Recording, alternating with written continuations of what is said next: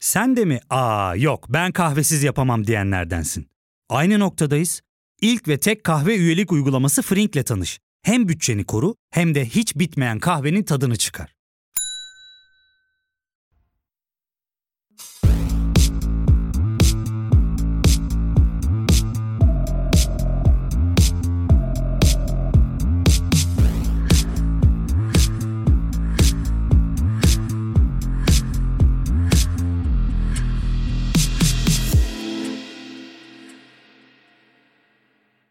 Hayli dar bir aralıkta seyreden ideallere ve güzellik standartlarına ulaşmaya çalışırken masraflı, acılı ve yıpratıcı süreçlerden geçiyoruz. Güzellik ayrıcalığı, şişman fobi, transfobi, ırkçılık, seksizm, yaşçılık, türcülük ve daha birçok farklı ayrımcılık ve eşitsizlik üzerine kurulmuş düzeni değiştirmek de bir anda olmayacak. Bu yolda tartışmamız gereken hususlardan biri de kıllar. Kimimiz kılları olduğu, kimimiz kılları olmadığı için ayıplanırken ve yadırganırken, kılsızlık dayatmasına maruz kalanlar büyük ölçüde kadınlar oluyor. Kıllı bir kadın vücut kıllarını göstermeye cesaret ettiğinde görünümüyle alakalı eleştiri yağmuruna tutuluyor. İşte tam da bu nedenle bu bölümde kıllı olması istenmeyen kadın ve kadın atananlarla konuştum. Ben Azal Sipahi. Mental Klitoris'in istenen kıllar bölümüne hoş geldiniz.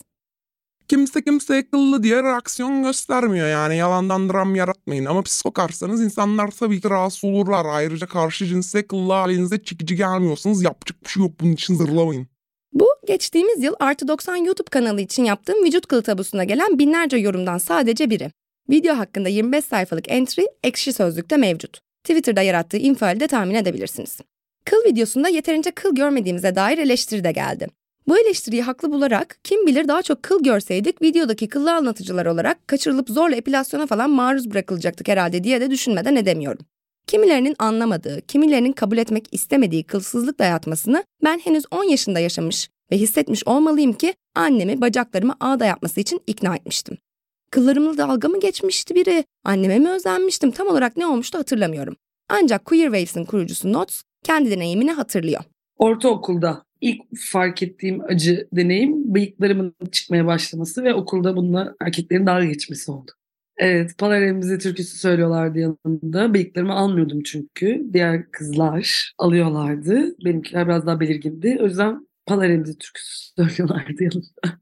Kardelen kıllarının neredeyse farkında bile olmayan bir çocuk olduğunu söylüyor. Ta ki ortaokulda diğer çocuklar ona kıllarını fark ettirene kadar. Herkesin gelip bana sen bacaklarını almıyor musun? Neden almıyorsun? Erkeklerin de kızların da gelip kıllarımla alay etmesi üzerine eve gidip işte anneme ağlayarak benim kıllarım varmış neden söylemiyorsun? Hani almam gerekiyormuş bunları ve çok iğrenç görünüyormuşum erkek gibiymişim işte bana sen ne biçim kızsın? dediler falan diye gidip böyle ilk şeylerim hatta galiba annemden habersiz hani o bana saçmalama senin daha alınacak durumda değil e, de, demiş olmalı ki ben ondan habersiz bence ilk başta jiletle almaya başlıyorum. Bir süre sonra işte annemi izleyerek annemin o eski tip 90'lar ağdalarından, sir ağdalarından falan bezler, kumaşlarla şimdiki öyle beatler falan da onlarla başlıyorum bir ara. Herhalde lise, üniversiteye kadar falan e, kesinlikle kılların alınması gereken e, bir şey olduğunu düşünüyorum. Aksi takdirde hani beğenilmeme, e, işte utandırılma, aşağılanma bir kadını kadın yapan şeylerden birinin kılsızlık olduğu senaryosu etrafımızı sarmış durumda. Hal böyleyken kız çocuklarının ve kadınların vücudundaki kılları alması çoğu zaman sorgulanmadan kabul edilen bir rutin haline geliyor. 10 yıldan fazla bir süredir kıllarını almayan Notes ile devam edelim. Kıllarımı hiç aldım tabii ki aldım Türkiye'de baskıyla. Neden aldım? İlk olarak koltuk altındaki kılları aldım. Almam gerekiyor gibi söylemişlerdi. Ter yapar hani al Sonra bacaklarımdaki kılları aldım. O çok acı verici bir deneyimdi. Dayanamadım hatta böyle bacağımda bir bölümü sadece alıp bırakmıştım. Komik gözüküyordu. Çünkü annem ağdayla almam için hani yönlendirdi. Ee, çok acıdı. E, devamını almadım. Sonra elektrikli makineyle alıyordum bacaklarımı özellikle yazın. Çünkü kıllarımın gözükmemesi gerekiyordu. Ama artık bunlar hiçbirini yapmıyorum. 22 yaşıma kadar falan hep aldım bacaklarımı ve alarak çıktığım için de herhangi bir olumsuz yoruma da maruz kalmadım. Kadınların ve kadın atananların kıllarını almayı sorgulamaya başlaması ve belki hatta bırakması, özgürleşmenin güçlenmesi, kadınlığın çeşitlilik ve çoğulculukla şekillenmesi açısından önemli adımlardan biri sayılabilir. Gelin anlatıcılarımızın bu sorgulamaya ve kıllarıyla barışmaya nasıl başladığını dinleyelim. Önce Notes. kılların neden alınması ve düzeltilmesi gerektiği yönüyle bakılmasını ilk sorgulamam e, lisede basket takımındaydım ve basketbol maçlarına giderdik. Ve orada erkek basketbol takımındaki bazı erkeklerin de kıllarını aldığını fark ettim. Okey bunlar da alıyor ama bunlarınki de garipseniyordu aldıkları için. Çünkü erkekler niye bacaklarındaki kılları alıyorlar diye. O zaman bir böyle bir what hani kim alıyor kim almıyor bir sorgulamaya başlamıştım. Neden benim almam bekleniyor? Onlar alınca niye hayır, almasam nasıl olur diye bir sorgulama başladı kafamda. Neden düzeltilmesi gereken, neden hani ay biz bu kılları görmeyelim diye kadınlara bakılmasının sebebinin yine erkeklerden gelen bir baskı olduğunu düşünüyorum. Kendileri gibi görmek istemiyorlar. Kadınları daha soft, daha temiz, pürüpak görmek istiyorlar çünkü ve bununla başladığını düşünüyorum. Saçlarımdan bir fark olduğunu düşünmüyorum. Özellikle vulva bölgemde onlara şekil vermeyi de seviyorum. Hepsini almayı hoşuma gidiyor. Çünkü o da kendimle ilgili baktığımda nasıl gözükmesini istediğim ya da elimi değdirdiğimde nasıl hissetmek istediğim. Yine kendimle aslında oynayabildiğim ama kendi kurallarım ve kendi isteklerim doğrultusunda başkalarının dayatmaları değil. Neredeyse tanıdığımız her kadının vücut kıllarını sorgulamadan ve sonsuza dek almak için uğraştığını düşündüğümüzde kadınlar için kıl alma meselesinin ne kadar derinden içselleştirildiğini anlayabiliriz. Peki Kardeli'nin bu kılsızlık dayatmasına direnişi nasıl başlıyor? Yanlışlıkla almayı unuttuğumda ya da alamadığımda bu utandırmanın erkekler tarafından özellikle ya da işte partnerlerim tarafından yüzüme bakılarak yapıldığını ve bunu sanki bunu yapabilmeye bir hakkı varmış doğal olarak işte bana ya sen bacağını mı almadın ya da işte şuranda bir şey mi var senin bir dakika e, diyebilmesinin çok anormal bulmaya başladım. İlkokulda, ortaokulda başlayan utandırmayla kıl alma süreci üniversiteye geçerken aksine o utandırmaya inat için daha böyle almama, tepkisel bir şekilde almamaya dönüştü. Sen, sen kimsin ki bana şu anda bunu sorguluyorsun ve ben kendimi iyi hissetmiyorum yani bir erkeğe e, sanki kendimi sunuyormuş gibi hissettiğim tırnak içerisinde bir şeydi. Şimdi de 34 yaşındaki Notsu dinleyelim. Öncelikle ailemin baskısından ve hani toplum baskısının daha çok konuşulduğu, uygulandığı ortamlardan uzaklaştım. Çevremdeki insanlar kıllarımı alıp almamamla ilgilenmiyordu. Hatta pek çok almayan ve bununla gayet mutlu, mesut yaşayan, okey olan insan görmeye başladım etrafımda. Ve hani okey ya ben neden bu kadar acı çekip kıllarımı almaya çalışıyorum ya da ciletlerle bacağımı kesiyorum ne gerek var hani onlar da benim vücudumun bir parçası ve utanacağım bir şey değil. Nasıl ki tırnaklarımı sökmüyorsam köklerinden kıllarda vücudumda olan şeyler ben onları neden alayım diye düşünmeye başladım ve almayı bıraktım. 28 yaşındaki Tuğba, kadınların kıllarının şok edici ve iğrenç görüldüğü bir toplumda yaşamanın ve standartize edilmiş güzellik imajına ulaşabilme çabasının maddi ve manevi yıpratıcılığını fark edip sorgulamaya nasıl başladığını şöyle anlatıyor. E, kıllarımla barışmamın aslında pandemideki karantina dönemleriyle başladığını söyleyebilirim. Bu eve kapandığımız bir dönem vardı. Bu sırada aslında o sosyal ilişkilerimizin oldukça zayıfladığı bir dönemdi. Bu biraz daha kendime dönmeme yol açtı diyebilirim ve hepimizde olduğu gibi aslında bazı şeyleri böyle yeniden düşündüğüm bir dönemdi. Bir de gerçekten insanlarla daha az temasa geçmek, daha az ilişkilenmek bir yerde bazı şeyleri insana sorgulatabiliyor. Ben de böyle bir etki yarattı ya da öyle söyleyebilirim. Kıllarımı almamaya başladım. Öncelikle zaten kimsenin görmemesi şeklinde başladı. Kimse görmüyorsa neden alayım gibi bir yerden yola çıktım. Sonra bu yavaş yavaş sosyal hayata geri dönüşümüzle bir anda açıkçası tekrardan adapte olamadım diyebilirim. Yani kendi içimde kurduğum o düzen dışarı çıktığımda bir süre daha devam etti. Kıllarımla gezmeye devam ettim belki de burada hani beni biraz daha avantajlı kılan ten rengi olarak işte açık tenli bir insan olmamdan kaynaklanıyor olabilir. Ama yine de dikkat çekecek şekilde olduğunu söyleyebilirim. Beni tamamen güvenli bir hale getirmiyordu aslında. Gelelim güvende hissetme meselesine. Seçimlerin ikinci turunun hemen ertesi günü uyandığımda Cihangir Beauty'nin sahibi arkadaşım Fotoş'a yazdım ve randevu istedim. Kendime göre gerekçelerim arasında yaklaşık iki yıldır kökünden almadığım ve ara ara kestiğim kıllarımı daha yumuşak çıkması için ağdayla aldırmak vardı. Kıllarımı aldırmaya direniş yolculuğumu bilen Fatoş'un kapıyı açtığında söylediği şey şu oldu. Ne oldu baktın sahiplendirileceğiz kıllarımı mı aldırayım dedin. İstanbul Sözleşmesi'nden çekildiğimiz 6284'ün pazarlık konusu haline geldiği ve artık nasıl oluyorsa üçüncü defa Cumhurbaşkanı seçilen Recep Tayyip Erdoğan'ın zaferini ilan ederken hem Kısıklı'da hem de külliyede yaptığı konuşmada LGBT artıları hedef gösterdiği bir ortamda güvende hissetmek için Fatoş'u aramış olabilir miydim? Bunu terapistimle konuşacağım ama kıllarını almama yolculuğu git gelli bir yolculuk ve güvende hissetme ihtiyacı da burada etkili olan faktörlerden.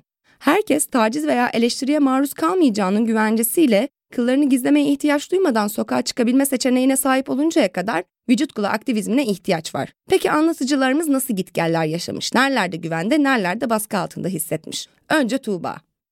Bedenimdeki kılları kabullenmemde arkadaş çevremin ve partnerimin büyük bir etkisi olduğunu düşünüyorum. Çünkü hem arkadaşlarım hem partnerim bu konuda açık fikirli insanlardan oluşuyor belki bu tarafta bir dirençle karşılaşsaydım bu kadar rahat olamayabilirdim. Biraz yetersiz ya da göstermelik gibi görünen bazı popüler kültür öğelerinde çok az bir oranda da olsa gördüğümüz belki bir markanın, bir tekstil markasının koltuk altındaki kılları olan bir mankeni kullanması örneğin gibi şeyler ya da işte Instagram'daki ya da Twitter'daki feministlerin bu konu hakkında konuşuyor olması bedenimizle ilgili kararları bizim alabileceğimize dair fikirlerin aslında önüme çok fazla düşüyor olması yine beni rahatlatan şeylerdi.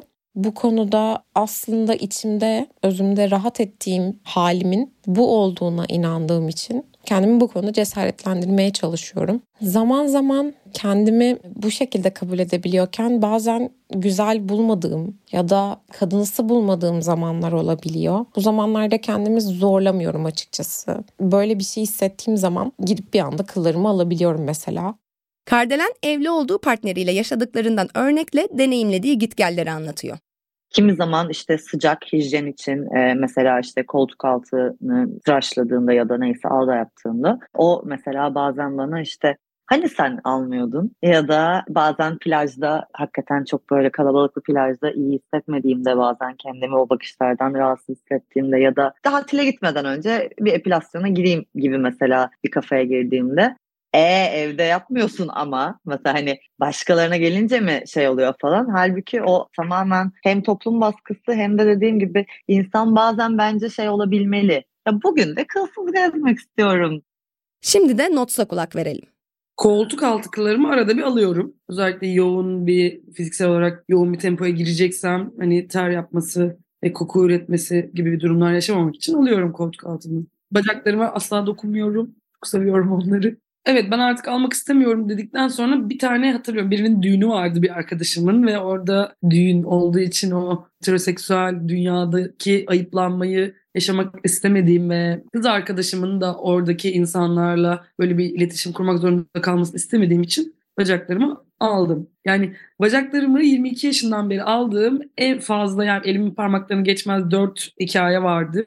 Bunların hepsi aşırı heteroseksüeller tarafından domine edilen bir alana girip böyle muhabbetlerle uğraşmak istemememdendi. Ama artık onu da yapmıyorum. Beni düğüne çağırırsanız sorry bu bacaklarda gelecek yani. Beni kılının ve yalnız hissettirmeyenler tabii ki de maalesef sadece queerler. Heteroseksüel arkadaşlarımda böyle bir pratik görmedim çok nadir koltuk altını almayan, heteroseksüel olarak kendini tanımlayan arkadaşım oldu. Maalesef hepsi queer ortamlar. Çünkü daha birbirimizi özgürleştirdiğimiz, birbirimizi olduğu gibi kabul ettiğimiz yerler. Kıllar söz konusu olduğunda queer ortamların insana kendini daha rahat hissettirmesiyle alakalı kendi deneyimimden yola çıkarak notsa katılıyorum. Hatta geçenlerde kıllarını almayan cis hetero bir kadın tanımadığımı fark edip bir tweet atmıştım. Tuğba ve Kardelen'le tanışmamız da bu tweet üzerinden oldu. Bu noktada kıllılığın ve kılsızlığın nelerle özdeşleştirildiğine bakalım istiyorum. Önce Kardelen'i, sonra Tuğba'yı, sonra da Nots'u duyacağız. Old school feministlerin diyeyim. İşte hatta şimdi çoğu böyle turf olan. Mesela bence bu turflük konusuna girebilir. Şöyle gir, giriyor. Daha fazla dişileştirme e, yani kadın ve erkek bedenini daha net bir biçimde ayırmak istiyor bence. Eski feministler diyeyim ve işte mesela e, zaten e, bir transseksüeli mesela neden kadına benzememekle çünkü kıllı ve sakallı olmakla itham ediyor. Çünkü onlara göre bile o feminist olarak kendini addedenlere göre bile kadın dediğin işte kılsız olmalı ve erkekten onu ayıran etmenlerden biri aslında kıl ve buna okey olmuş durumdalar bir şekilde. E, bir, bir kırılma yaşanmış sanıyorum yani o bence transfobi çok var bunun içinde. Hep böyle kıl meselesini algılıyorum. Kadınların kıllı olmasını erkekleşme olarak görüldüğünü ve sadece erkeklere ait bir şey gibi sanki kıllarını almamak ve sanki bu ayrıcalığa kadınların da sahip olması bir tehlike arz ediyor diye düşünüyorum. Kadınların da bedenleriyle ilgili aldığı herhangi bir karar bu beden üzerinde ataerkil toplumun kontrol sahibi olmadığı herhangi bir durumda toplumu açıkçası tedirgin ediyor aşırı derecede yani çok yüksek bir oranda direkt hani kıllı olmak eşittir pis olmak. Yani kendine bakmıyorsun, kendini temizlemiyorsun olarak algılanıyor. Bunu kırmak en zoru. Erkeklerde de alınca erkek fazla güzelleşti, fazla özendi, kendine baktı gibi bir yadırgama yaşıyorlar. Evet o yine ikili cinsiyet düzeninin getirdiği bir bakış açısıyla belirlenen rollerle ve atanmış yani o kişilere kadın böyle olmalı, erkek böyle olmalı diye e, yine erkek bakış açısından bakılarak söylenen, e, belirlenen kurallar çerçevesinde almanız gerektiğini düşünüyorlar kadınsanız. Kokunuz varsa kıllar gitmeli. Bu bana yine cinsiyet rollerinden farklılıkta saçma geliyor. Çünkü o zaman erkekler pis mi? Hani hiçbir zaman kıllarını almıyorlar. Erkekler pis olmalı diye mi bakıyor erkekler olaya? Hijyen kisvesi altında özellikle de kadınlara yapılan kılsızlık dayatmasının aslında bu bedenleri kontrol etmek için yapılıyor olabileceğini hiç düşündünüz mü? Kadınların vücut kılları hijyenik, doğal ya da kadınsı olmayanmış gibi sunuluyor. Kadınların günlük hayatları, geçim kaynakları ve psikolojik sağlıkları bu durumdan bir hayli etkileniyor. Transların güvenliği kimi zaman vücut kıllarının olup olmamasına bağlı olabiliyor. Bu utandırma saldırısından da en çok kozmetik endüstrisi karlı çıkıyor. 2022 yılında 959 milyon dolar olarak hesaplanan küresel epilasyon ürünleri pazarının 2026 yılına kadar 1,3 milyar dolar büyüklüğe ulaşacağı tahmin ediliyor. Buna rağmen giderek daha fazla kişi para, acı ve zamandan tasarruf etmenin nasıl bir şey olduğunu görüyor. Bunu sadece kılları almak için gereken zaman olarak değil, kıllar hakkında düşünmek için harcanan zaman olarak da ele alabiliriz. Peki özellikle kadınlara yapılan bu kılsızlık dayatmasının kökleri nereye kadar gidiyor olabilir? Kadınlara çocuk muamelesi yapılmasını, kadınların çocuksulaştırılmasını hayatın her alanında olduğu gibi kıllar söz konusu olduğunda da görüyoruz. Kardelen'i dinleyelim. Ben bebek değilim, çocuk değilim, ergen değilim. Ee, ben yetişkin bir insanım. Bir kadın olmaya geçtim. Ben bir yetişkinim ve benim vücudumda kıl olması çok natural. Fakat sen ısrarla bebek gibi bir tane işte bebeksi bir pürüzsüzlük istiyorsan mesela bu bana artık sapkınca bir yerden, bu takıntı sapkınca bir yerden geliyor.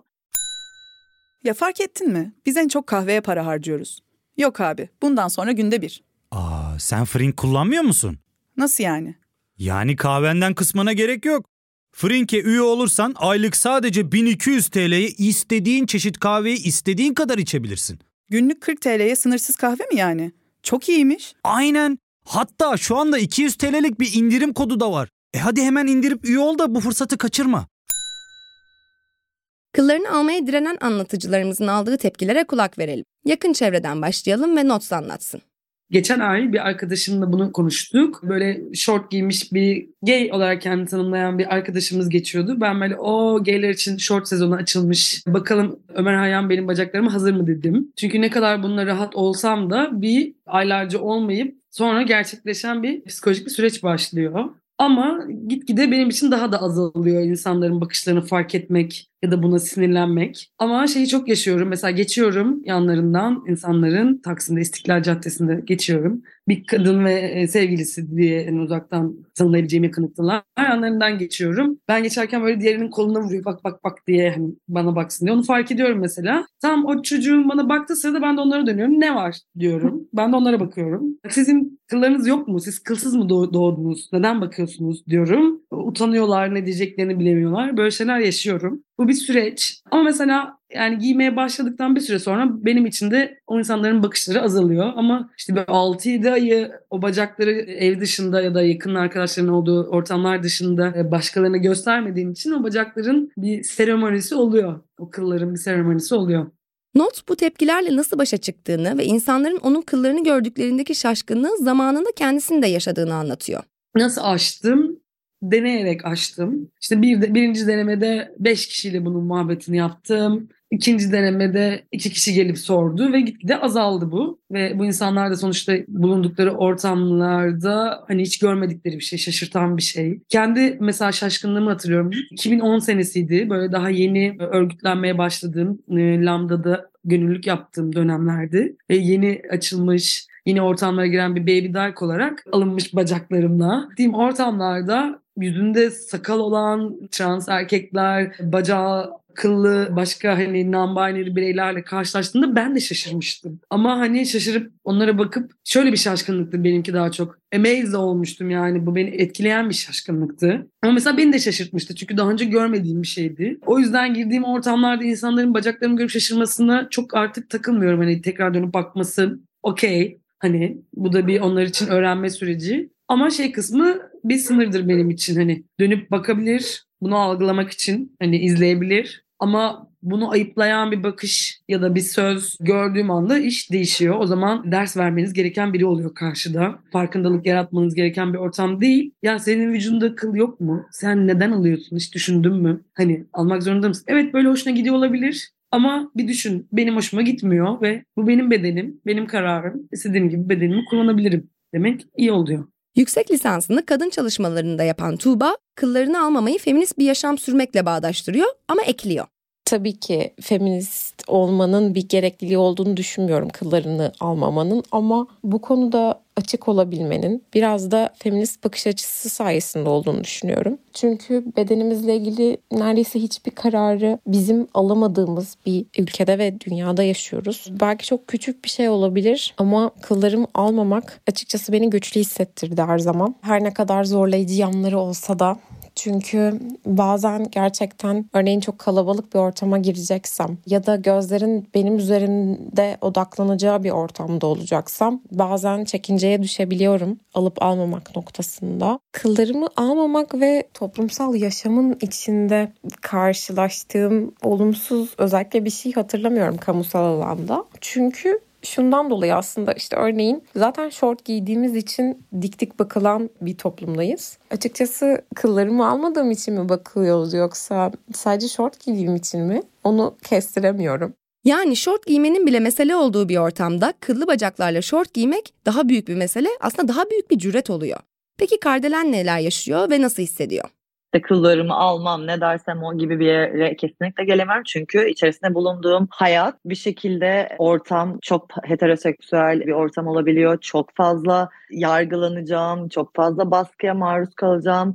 Yani bu birçok konuda da böyle. Ama mesela kıl, kıl meselesinde özellikle korkunç derecede bir ötekileştirme ve işte aşağılama ve utandırma durumu var. Mesela bu beni bayağı rahatsız eden bir şey ve mutsuz ve kendi içimde yetersiz hissettiren bir şey. Yani ben acaba yeterince güçlü bir feminist değil miyim ki buna aslında içten içe boyun eğiyorum. En ben feministim diyen ya ben hiçbir baskı hissetmiyorum. Sokakta da şöyle yürüyorum. Ay bakışlar da hiç umurumda değil diyebiliyorsa respect tabii ki ama ben bunu kimi zaman o kadar yoğun hissediyorum ki mecburiyetten yapıyorum. Ha %80-90 yapmıyor, yapmıyorum da yani o şey değil evet yani benim bir direniş şeyim var ama o direncimin kırıldığı bir alan da kesinlikle var. Şimdi de kıllı halimizle flört etmenin, samimi olmanın ve partner ilişkilenmesinin yansımalarına bakalım. Kardelen'deyiz. Kıllarım var diye biriyle bir yakınlık yaşamamak aslında olmadı ama her zaman e, karşımdakinin acaba benim hakkımda ne düşünür diye şeylerini düşündüğüm e, her zaman değil başlarda bununla ilgili kaygılarım kesinlikle oldu. Fakat ilerledikçe zaten kendime hep bir şekilde buna uygun partnerler yani hayata bakış açısı ve bilinç anlamında bunu yargılamayacak ve bunu aksine çok daha normal ve natural bulacak insanlarla birlikte olmalıyım. Hatta o benim için bir noktada neredeyse bir turnusola bile dönüştü. Yani artık bunu da falan bunu da şey yapacaktı zaten benimle işi yok gibi. Çünkü böyle o kıl meselesi hakikaten böyle bıçak sırtı bir şeydi. Nice böyle kendine feministim diyen ya da işte pro feministim diyenin bile kılı böyle çok büyük mesele ettiği bir e, şeyde olduğumuz için ben e, ilişkilerimde hiçbir zaman işte ay kılım var aman e, bunu yaşamayayım olmadım ama kesinlikle ve kesinlikle çekincelerim çok fazla oldu ve bunun sonucunda haklı çıktığım da oldu. Yani hani bunun benim hayatımda bir şeyleri dengeleri değiştirdiği de oldu. Kardelen partnerlerinden iyi mi kötü mü olduğunu tam anlayamadığı şeyler de duyuyor. Ya sen bu arada benim hayatımdaki hani ilk kıl meselesini takmayan, umursamayan ve hatta böyle takıntılı bir biçimde işte ne bileyim çantasında cımbızla gezmeyen, işte ağda tarihleri, şeyleri belli olmayan ilk kişisin. Hani ben garipsiyorum bunu diye ama bunu hani böyle iyi mi kötü mü de çok böyle şey bir yerden hep duydum. Yani harika ya nasıl bir özgüven gibi değil de ilk defa ben böyle bir şey yaşıyorum diye mesela bunu duydum. Ondan sonra mesela bunun üzerine düşünmeye başladığımda aslında bence rahatsız oluyorlardı. Ama hani bunu benim çok tetikleneceğimi ve bu konular hakkında çok belki de hassas olacağımı düşündükleri için sadece hani ne kadar da belki de weird ve işte hani tek ve garip olduğumu söylediler mesela. Mikrofonu Tuğba alsın. Kıllarımı almayı bıraktığım dönemde partnerim vardı evet ve partnerimle bununla ilgili bir sorun yaşamadık. Bununla alakalı olumsuz bir tepkisi de olmadı. Hayatımıza olduğu gibi devam ettik diyebilirim aslında. Notsa lezbiyenlerin kıl konusundaki tavrına dair gözlem ve deneyimlerini sordum. Kılın en çok kabul gördüğü ilişkiler lezbiyen ilişkiler midir? Bence hayır. Yani maalesef lezbiyen ilişkiler de bazen heteroseksüizmin getirdiği o ikili normlara ve rollere uymaya çok çalışıyor. Ve özellikle daha feminen olan tarafın daha bakımlı kıllarını almış olması beklenebiliyor. Bunun gibi e, söylemlerde bulunan flörtlerim de oldu. Bu insan kıllarını almayı seviyor ve vücuduyla bu anlamda mutluysa ve bunu zaten onun tavrından ve söylemlerinden anlıyorsam beni rahatsız eden bir şey değil. Sıra o kılları yoldurmak için gereken bir dünya parayı kazandığımız iş yaşamında. Önce Nots'u sonra Tuğba'yı dinleyeceğiz. Gitmeye çekindiğim ya da hani işe başvurmaya çekindiğim yerler oldu. Sadece kıllarımdan değil başka konulardan da işe başvurmaya çekindiğim yerler zaten maalesef çokça var Türkiye'de. İş için mesela hani böyle daha lüks ve daha e, heteroseksüel bir görünürlüğün olduğu, domine ettiği bir iş için mesela giderken sıcak olmasına rağmen hava uzun pantolon giydim. Çünkü o gün zaten yorucu ve stresli bir programım vardı. Bir de bununla uğraşmak istemedim. Kıllarımı almadığımı söylediğimde mesela bir iş yerimde kadın arkadaşlarımın şok geçirdiğini hatırlıyorum birçoğunun. Özellikle genital bölgedeki kıllarımı almadığımı söylediğimde yani böyle dünyanın sonu gelmiş gibi bir tepki verdiklerini hatırlıyorum. Genelde bununla alakalı hijyen endişesiyle başlıyor aslında her şey. İşte en çok kabul edebilen insan bile ama hijyenik bulmadığım için alıyorum gibi bir yaklaşımla aslında geliyor sana. Ama bunun tabii ki karşılığını görmüyoruz. Erkeklerde böyle bir e, beklenti olmuyor tabii ki. Ve erkekler yaşamlarına kıllarını almadan e, sadece duş alarak devam edebiliyorken bizim için tabii ki bu yeterli olmuyor. Bu bölüm için konuştuğum anlatıcıların hepsi kılsızlık dayatmasına baş kaldırının ve şifalanmanın yolları olarak güçlendirici medya temsilini, feminist ve queer dayanışmayı gösteriyor. Notes konuşsun biz dinleyelim. Ana akım medyada ya da online görünürlükte kıllı kadın temsili çok az. Kıllarını hani almayan, onlarla barışık olan. Bu temsil artmadıkça hiç kimsenin ufku açılmayacak kolay kolay. Bu temsil arttıkça toplumun bakış açısı değişecek. Yani buna benzer örnekleri gördükçe insanların bu konudaki algıları değişecek. Ama bence çok gerideyiz bununla ilgili. İnsan haklarındaki pek çok konuda olduğumuz gibi maalesef. Söz Kardelen'de. Okey ya bu görünürlük bu çok önemli. İnsanlar çünkü onu Madonna yaptığında ya da işte başkası yaptığında durup böyle kafada daha işte olabiliyormuş, daha fazla kişiye ulaşıp daha normalize edebiliyorlar. O yüzden mesela ben bu savaşın böyle bu kadar zaten hali hazırda kaybedilmiş ve bırakılmış bir alan olarak yani böyle terk edilmesini inanılmaz terliyorum. E, o yüzden işte feministlerin ya da işte yani queerlerin özellikle bence mesela birçok konuda bu serbestiyeti şey anlamında sağlaması gerekiyor. Okey sen işte kaşını alıyorsun, sen sakalını, sen bıyığını. Sen bunu ama ki zamanda bırakıyorsun. Tam olarak bu zaten yani. Sen başını kapatıyorsun, sen açıyorsun. Gerçekten neyi kendi irademizle istediğimizi sorgulamak da bu yolculuğun bir parçası. Tuğba'yı dinleyelim. Gerçekten istediğimiz için yaptığımızı kanıtlayacak bir noktada nasıl olabiliriz? Bunu açıkçası bilmiyorum. Ee, biraz gerçekten tartışmalı bir konu. Ama eğer bir kadın kıllarıyla yaşamak istiyorsa ve bunları almayı bir hayatında zorunluluk olmaktan çıkarmak istiyorsa bence özellikle kadınlar arası bir dayanışmaya öncelikle giderek belki hayatını kolaylaştırabilir bu kadın. Bu yüzden aslında yine kendi içimizde dayanışmamızın çok önemli olduğunu düşünüyorum. Çünkü her şeyden önce bizi güçlendiren birbirimiziz. Peki kıllarımızı almak için harcadığımız zaman, efor ve parayla neler yapabiliriz? Notes cevaplıyor. Bunları almak için ayıracağınız bir zaman. Aslında o zamanda kendiniz için başka güzel şeyler yapabilirsiniz. Vücudunuz için başka güzel şeyler yapabilirsiniz. Sevdiklerinize zaman ayırabilirsiniz. Ama bunu toplum için vücudunuzu şekillendirmeye ayırıyorsunuz. Buna zaman ayıracak maddi ve manevi bir dönemde değilim. Olsaydım da yapmazdım. Tabii o ayrı bir konu. Hani çünkü artık bunun gerekli olduğunu düşünmüyorum.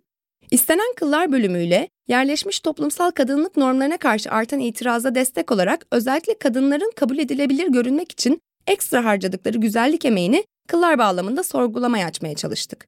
Kadınların, kadın atananların, transların ve non-binary'lerin sahip olduğu vücut kıllarıyla alakalı çetrefilli, duygusal ve güçlendirici deneyimlerini sizlerle paylaşmaya çalıştığımız bu bölümün kapanışını Artı 90'ın vücut kılı tabusu videosunda anlatıcı olarak yer alan Melis Berk yapacak. İyileşme çizimlerinin yaratıcısı Melis, kılların cinsiyeti yoktur sloganıyla paylaştığı postun metnini bizim için seslendirdi.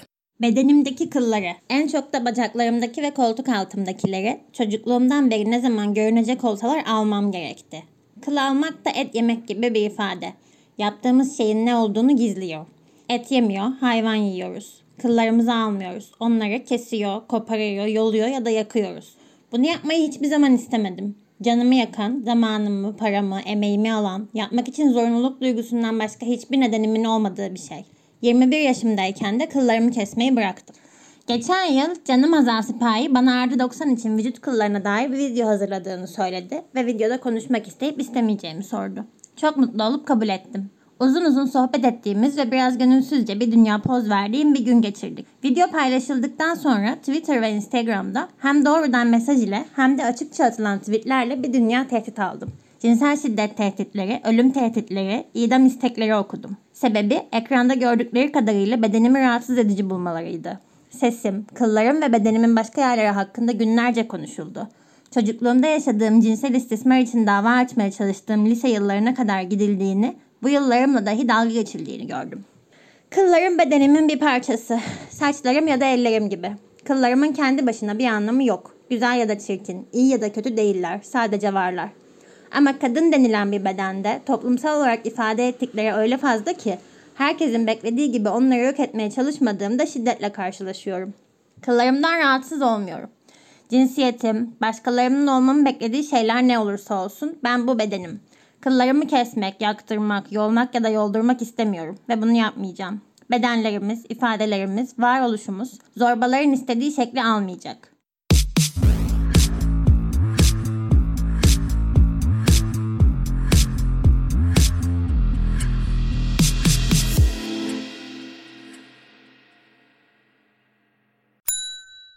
İlk ve tek kahve üyelik uygulaması Frink, 46 ildeki 500'den fazla noktada seni bekliyor. Açıklamadaki kodu girerek sana özel 200 TL'lik indirimden faydalanmayı unutma. Hadi sen de Frink üyeliğini başlat, kahven hiç bitmesin.